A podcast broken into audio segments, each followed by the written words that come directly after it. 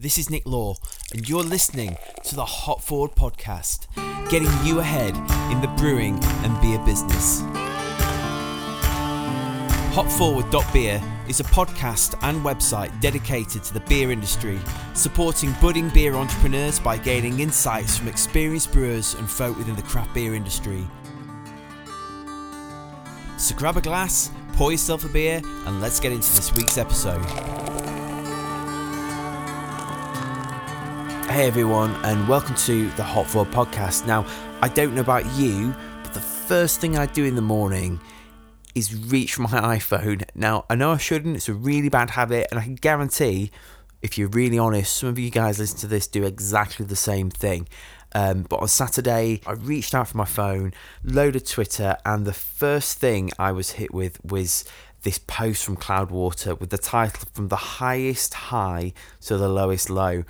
If you're unaware of what happened, um, Cloudwater were hosting their first ever beer festival, Friends, Family, and Beer.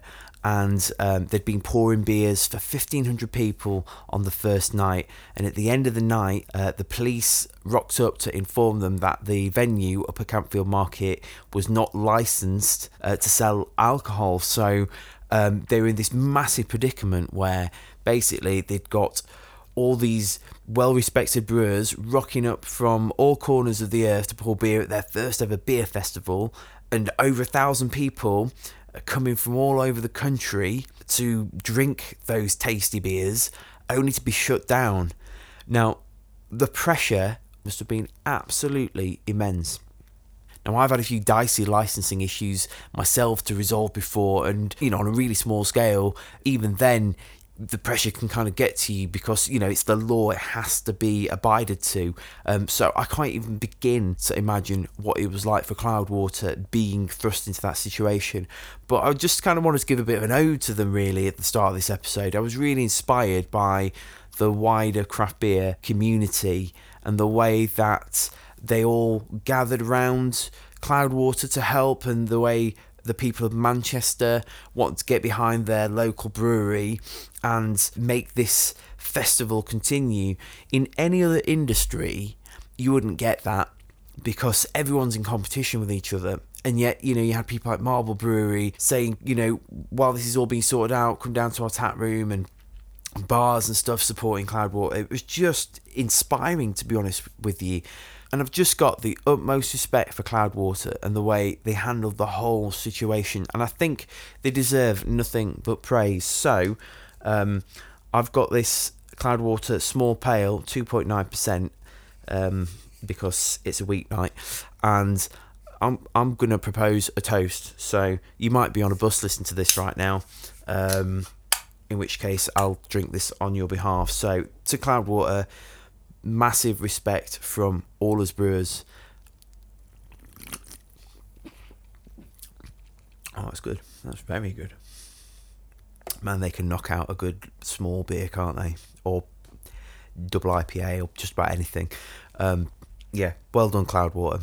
I'm hoping they'll come on the show even to talk about that. So if you're listening, Paul or Mark or Doreen or any of the team, please get in touch with me. I'd love to have you on the show to chat about what that was like and um, and about Cloudwater. It'd be great to have you on. So now, um, I don't get out to many beer festivals uh, very often. So you can go back and listen to the one beer festival that I did get out to uh, for a long time uh, at Dark City up at Northern Monk in Leeds and uh, listen to my antics there.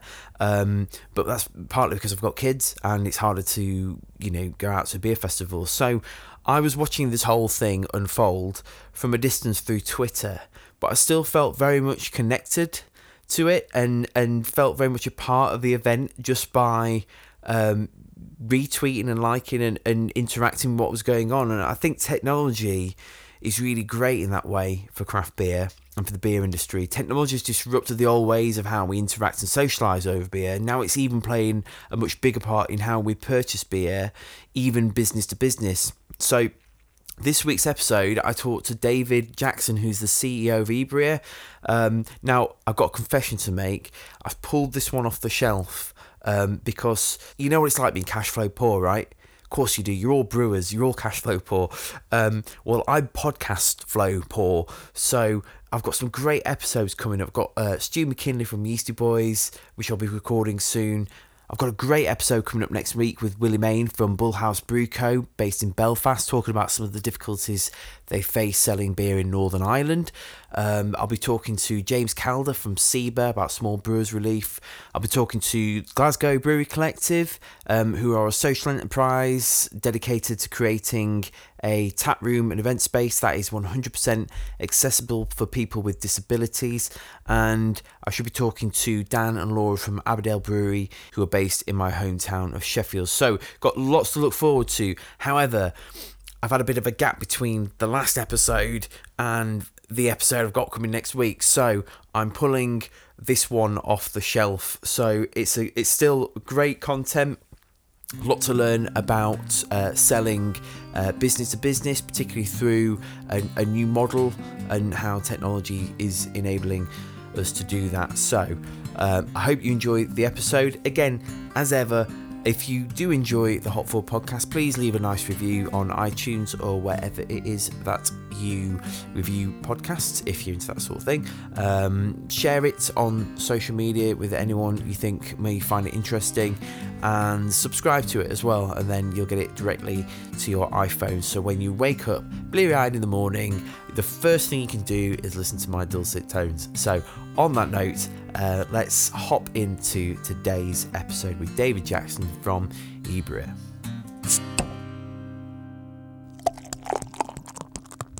My guest today on the show is David Jackson, CEO of EeBria. Hey, David. Hi. Now, usually when people think of setting up their beer business, the, the go to business seems to be a microbrewery or like a specialist bottle shop or an independent craft bar or micropub. But you set up something different. Yes. So why don't you tell us about EeBria and what it is and why you set it up? Um, yeah, so we, we started um, EeBria um, just coming up to five years ago. Um, the the idea um, behind the, the, the, site was that um, we wanted to be able to get small, really great microbreweries from, from all over the country, better distribution and, and, more sort of more easily accessible. So we, we started it purely as a retail business selling to individuals, um, and, and, that that was uh, yeah in August 2013, um, and since then we've we've grown at uh, an incredible rate and um, started our, our, trade platform, which was for distribution to pubs, bars, and, and shops um, three years ago in in June um, 2015. Um, the the whole idea of the the site is is enabling people to buy straight from the brewery. So being able to to to source um, really great fresh beer, uh, able to access a, a, whole brewery's range, and, um, and and just get hold of beer that otherwise they might not be able to get in their in their area. Really. Mm. So, what makes EeBria unique against other distributors that are out there? Um, the, the, the the big difference with us is is the marketplace model. So everything that's that's sold on on EeBria, it's um, it's listed by the brewers. So they're setting um, the, the stock level. They're telling us everything about the beer, doing all the, the, the tasting notes, and they're setting the price. Um, we then add a, small bit of shipping on, um, and then and do the um, do the logistics to move it from from that brewery to, to the customer.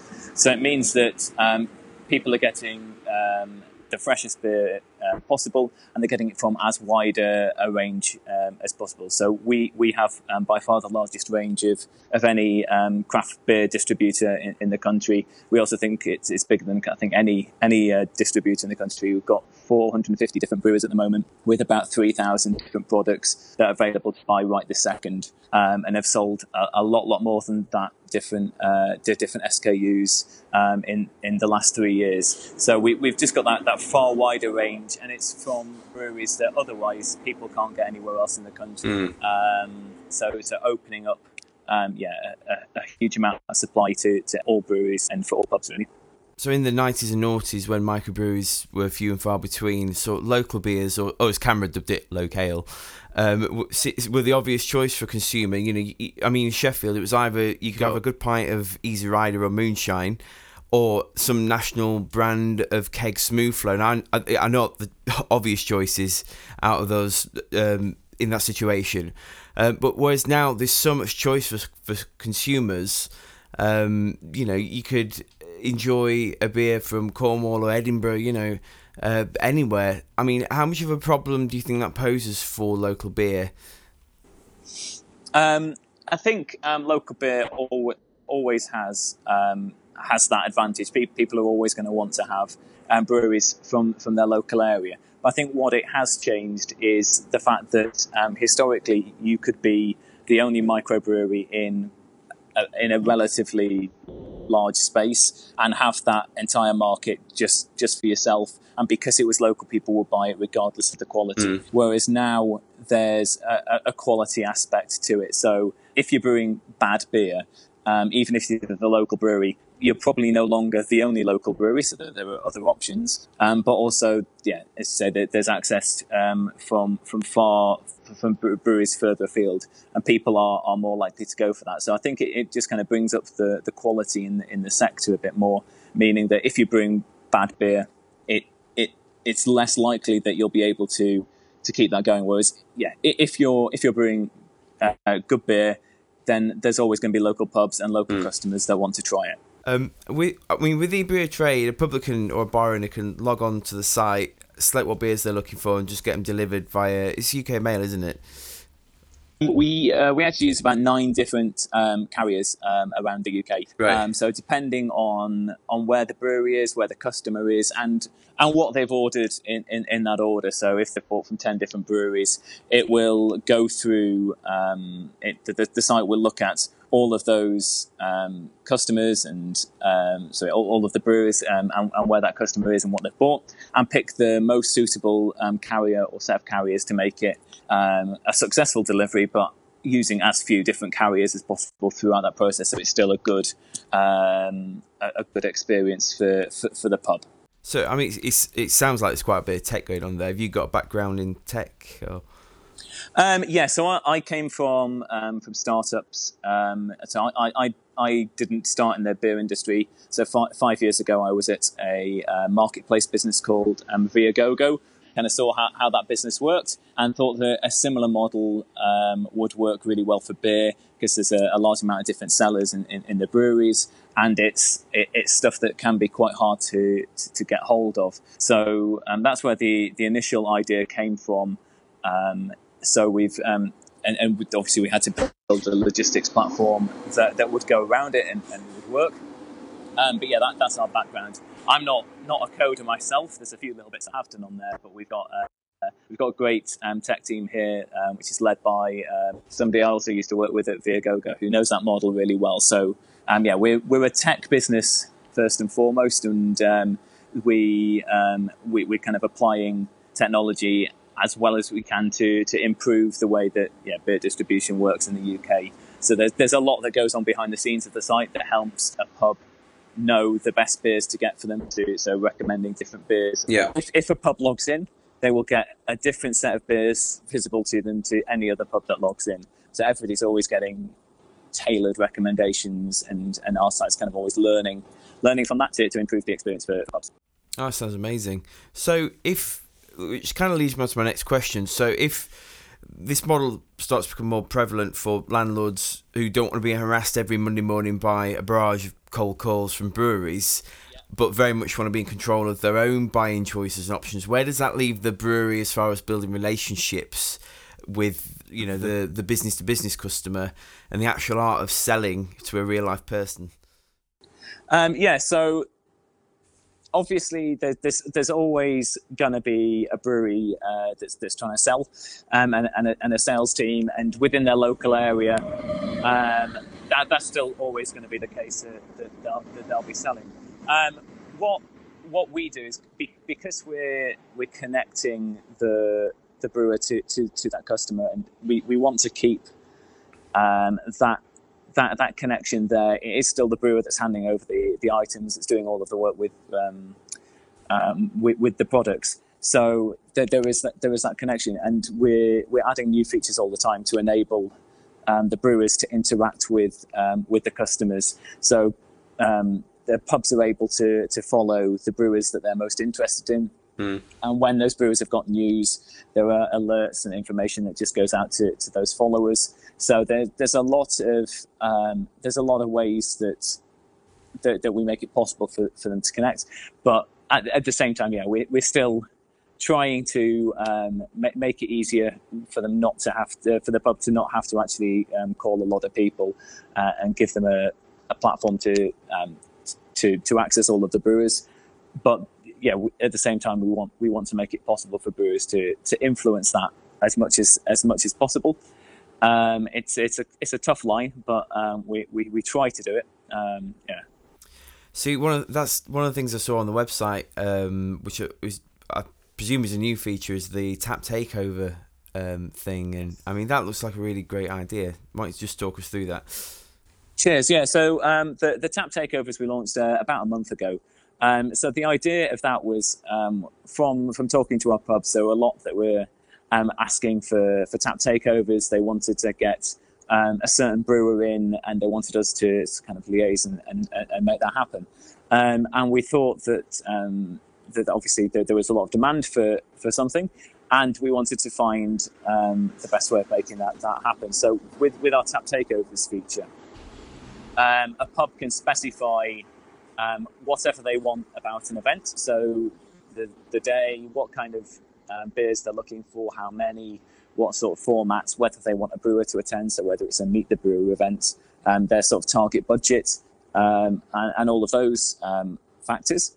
Um, and then that puts it available to all of the brewers, so everybody can see can see that that event's going on, and they can submit a beer list and say say what they'll be able to do and, and kind of communicate with the um, with the pub about about the event, and then the pub from all of that selection of bids can choose the brewer that they want for, for that event, or if they want like more than one um, bid, that they can kind of put them in for, for future dates as mm. well. So it, it, it's just a way of sort of making it easier for, for the pubs and the brewers to, to get those events. So um, so that the pub doesn't have to call up a load of brewers to find one who's actually willing to come to their yeah. area or wants to do it.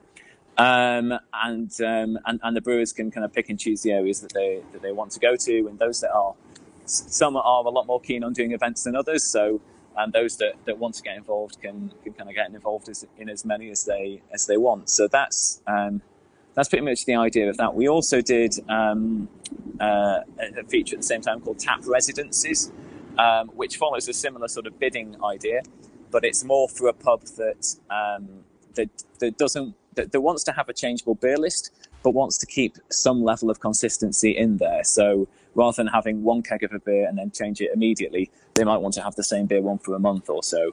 Um, so it, it, it's enabling them to to do that. So um, saying I'm going to clear five kegs over a month or something along those lines, and allowing um, brewers to, to bid for the opportunity to, to, basically own that that line in the pub um, for a month and give the the pub um, a, a, bit of a discount at the same time. Um, so it's kind of a, a, win-win for, for everybody, and we we handle the the operations and the logistics behind mm. Shipping those uh, those bids as well. Fantastic. I mean, what's it like being the middleman between producer and sort of dispense? And what what are some of the challenges that poses? Um, I mean, obviously there are um, there are issues that, that come along that way in terms of um, as we we don't physically do any any of the movements. We we sort of have a lot of reporting and, and manage it and, and, can, can see what's going on.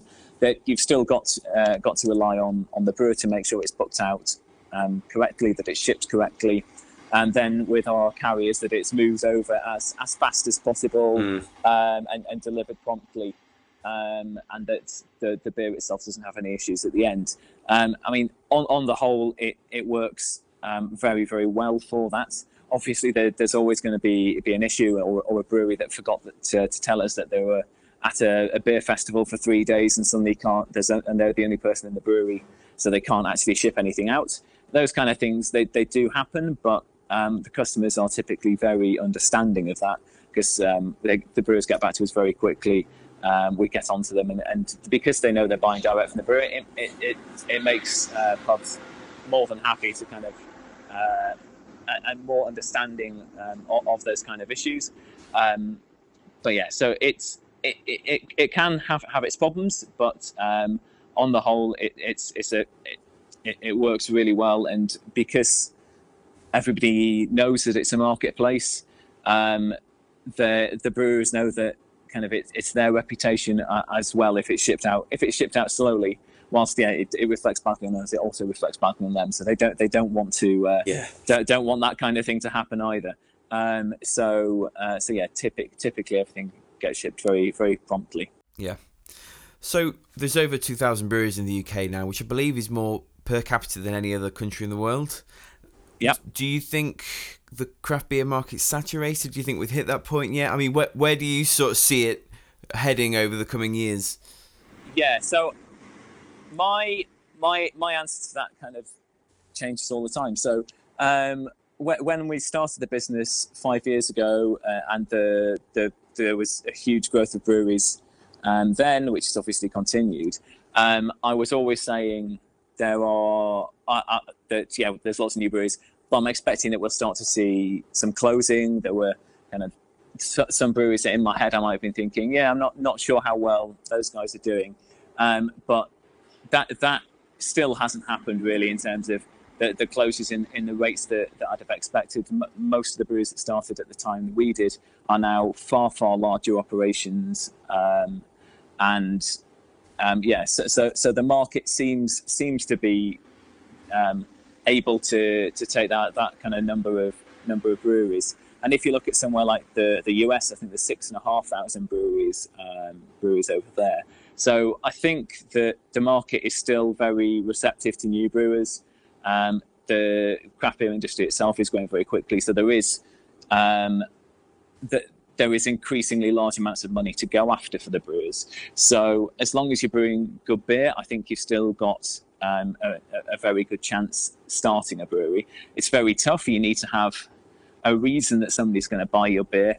Um, but I think overall, um, yeah, it, it, it's still a, a good space. The, the phrase that everybody, though, that's been talking about in the last um, few months is taproom model. Yeah. So that's something that's certainly very big in, in the US. And we're seeing increasingly many breweries that are, are starting up that have uh, a tap room or premises as a very integral part of, of their plan. So that, that initial ability to, to, to sell direct to the public um, through your own tap room, it, it helps a lot to um, for, for a brewery to, to set up. Um, I'm not sure how how much more we'll, we'll see that in the UK. I think it's there is a, a because of the sort of the three tier system in, in the US. I think it's a slightly different market over there. Um, but yeah, I, st- I still think there's there's a lot of opportunities for, for new breweries. I'm sure we'll start to see um, quite a few um, closing, um, and we, we have obviously seen seen a few. But I, I think um, the the total count of breweries in the UK is only going to go up for the next couple of years at least. Gosh, that's insane. Yeah. Uh, goodness. Um, I mean, with that in mind, because you know, obviously, I, I go on the website and look what beers are available for our our tap room, and um, it's. I think, whereas at one point, the the art, you know, really contemporary looking artwork stood out against very traditional stuff. Obviously, now everything looks very contemporary. Even sort of the big boys in in the beer world are. I mean, I saw. I think it was Guinness or somebody had put out an um, a Citra IPA. You know, and, and the and the can looked very s- sleek and modern. And sooner or later, oh, do you think we're going to hit this point where it's it's it's going to be hard for the co- consumer to differentiate what's really good quality and what you know what's just you know commodity hoppy beer, as it were? Um, and how do you think brewers can differentiate themselves more as everything starts to kind of come in line with either car- cartoons or very bold colours or you know and Yeah, um, yeah. Certainly, um, branding has come on so much over the last um, three, four years.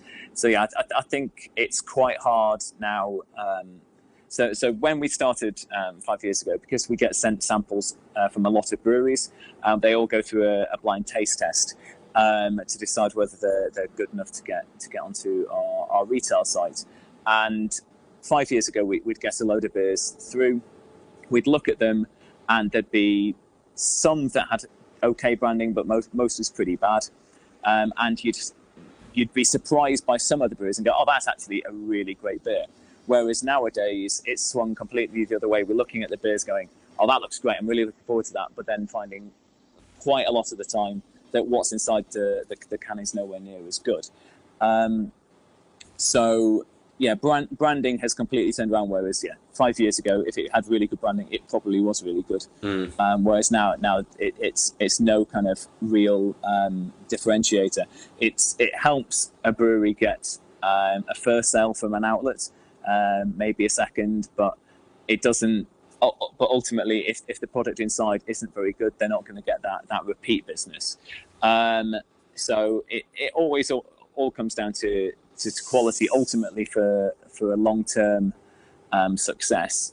Um, but yeah, brand branding is is absolutely critical. I mean, we and the move to cans as well, which has further sort of improved, I think, branding. Um, they're, they're a great vessel for um, for, for artwork and, and, and, the kind of stuff that, that you've seen that looks really good in cans. But it's also what consumers want. So we did some analysis on brewers on our platform that um, moved from um, bottles to cans um, and found that in the period so so from from going to bottles to cans the rate of sales that they were having um, on the site um, were just under three times what they were seeing in bottles so there, there's a, a, far far greater amount of demand for for cans and those kind of cool products.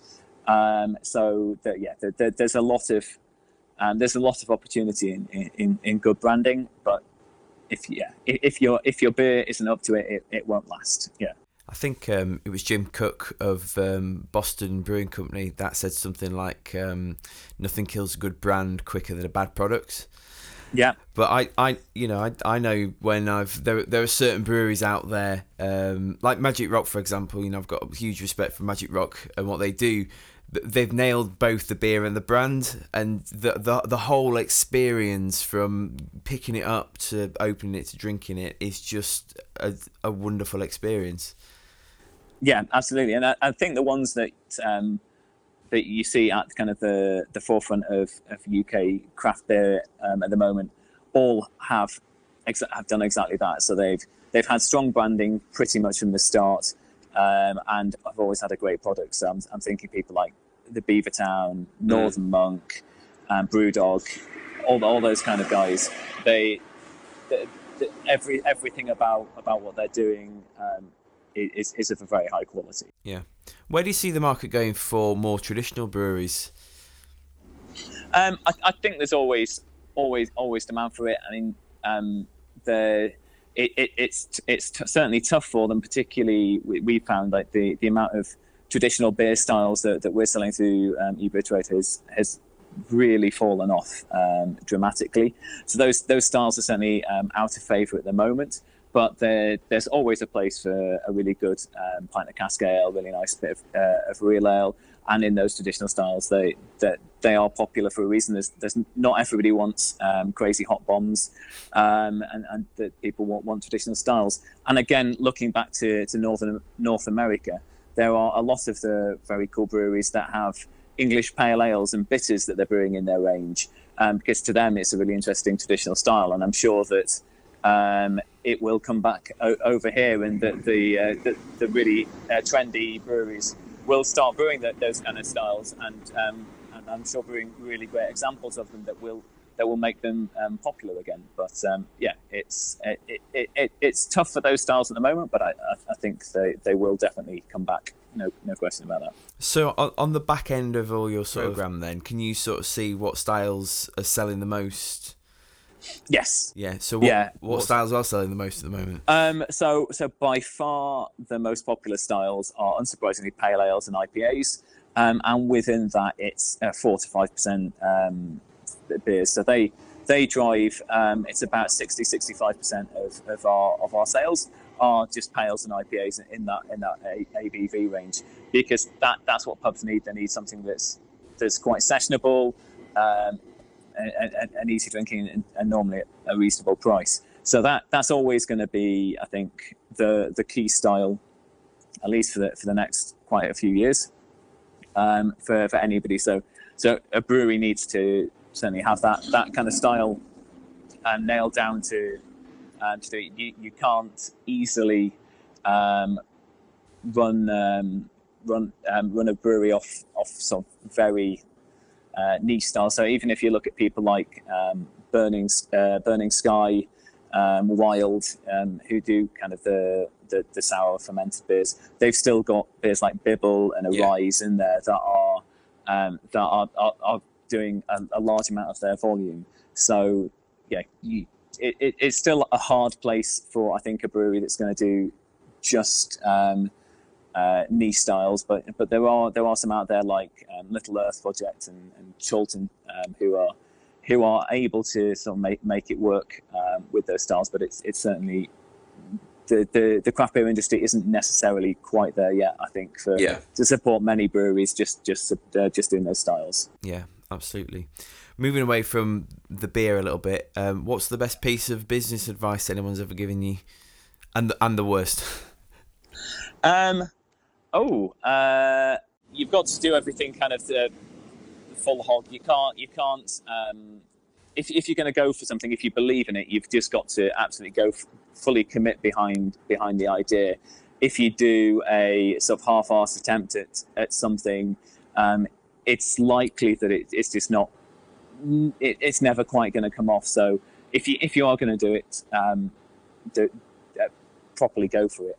But that's I mean, that, that that's quite a, a lamely phrased uh, thing there. Um, um, yeah, that's um, that that would certainly be um, be, be sort of the, the attitude I've I've kind of always taken um, as as well um, to, to, to, the business. in in terms of the worst piece of advice, I don't really think I've been given bad advice, but yeah, w- what we have found because what we're doing is is something that's completely different.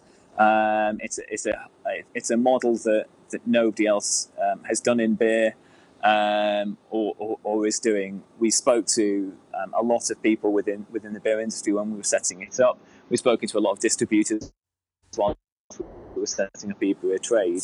And if I'd listened to all of those experts um, that had told me it, it would never work, why would any pub want to want to order through through a platform like that? Why would breweries want to do it? We would have got got nowhere. Um, so there, there's there's certainly um, uh, yeah that, that just because somebody's been in an industry for a very long time doesn't necessarily mean they know what's um, what, what's what's best and what, what will work um, within that um, that, that, that industry, and that because we're we're we're disruptive, we're trying to do something that's um, that's a bit different. Um, yeah, you're, you're not going to find uh, too many people who think that it's a, a brilliant idea because it's not what it's not what's currently done. Um, so yeah, that that that's uh, that's I suppose the, the bad advice uh, I've, I've, had is just don't do it; it won't work. Um, yeah. Final question: What do you think people can do in order to hop forward in their own beer businesses? The the, the most important thing really is that uh, at the moment um, the industry in the UK is growing really quickly. There there are a lot of opportunities um, out there, but the the key thing for um, for anybody is making sure that um, you've got a great product, um, and then it's believing in, in that product and, and getting the word out out as, as much as possible. It's not um, it, it's not easy. It's no longer the case that um, if you uh, if you set up a brewery, there will be a load of local businesses that, that will snap it up.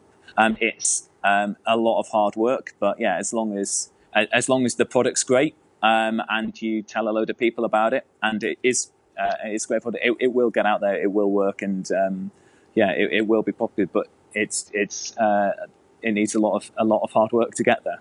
Fantastic. Brilliant. Well, thanks for coming on the podcast. Thanks for tuning in to the Hop Forward podcast this week.